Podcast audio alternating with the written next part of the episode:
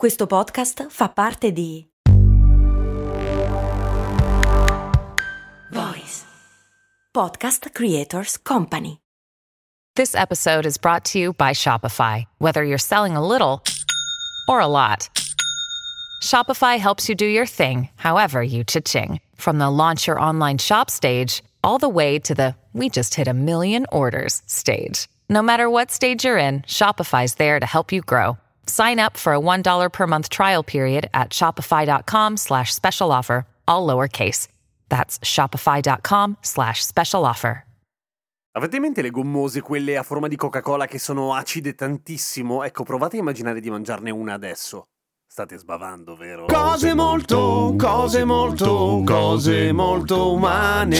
Oggi una mia amica che abita in Giappone e che è tornata appena adesso in Giappone dall'Italia mi ha detto che quando è scesa dall'aereo a tutti i passeggeri facevano il test per sapere se erano positivi al Covid-19, ovviamente. E lì il test lo fanno sulla saliva e fare il test sulla saliva richiede produrre molta saliva. E come fanno a chiederti di produrre molta saliva? Praticamente mettevano delle foto di limoni e umeboshi. Avete mai mangiato le umeboshi? Sono fondamentalmente delle prugne secche, salate e acidissime. Una roba che se la mangi te lo ricordi. E io le ho mangiate e me le ricordo e solamente a leggere la parola umeboshi ho iniziato a produrre saliva e ho pensato, cazzo funziona questa cosa, ma come mai? Fatto sta che il sapore acido è il sapore più misterioso che noi riusciamo a recepire e riusciamo a sentire. Rispetto a tutti gli altri, il dolce, il salato, l'amaro, eccetera, funziona in modo completamente diverso. Intanto sembra non avere una funzione principale nel senso il nostro corpo riesce a individuare i sapori e attraverso quello riesce a capire che cosa stiamo mangiando e a che cosa ci serve. Se è salato è ricco di sodio, se è dolce è chiaramente ricco di zuccheri e quindi è energetico, se è amaro, mm, attento, potrebbe essere velenoso, ma acido, che cazzo vuol dire? Acido è un sacco di roba. Certi cibi andati a male sanno di acido, ma anche la vitamina C sa di acido e ci fa un sacco bene, per cui non ha molto senso e ancora rimane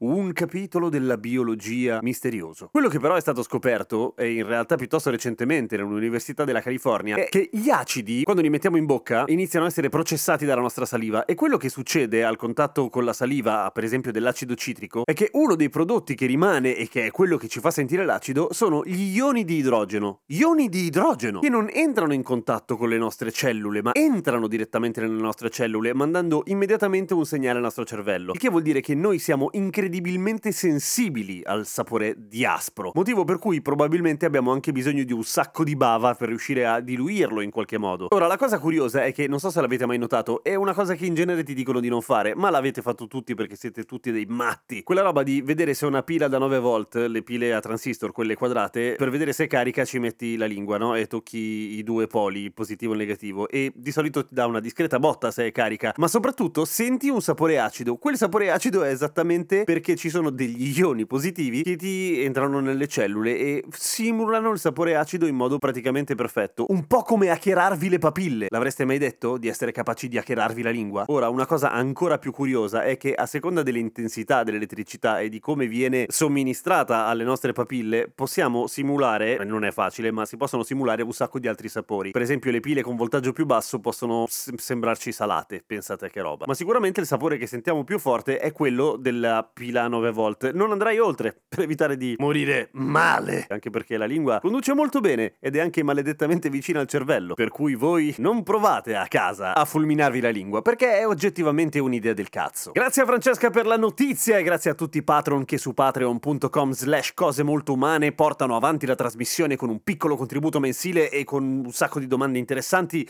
A domani con cose molto umane.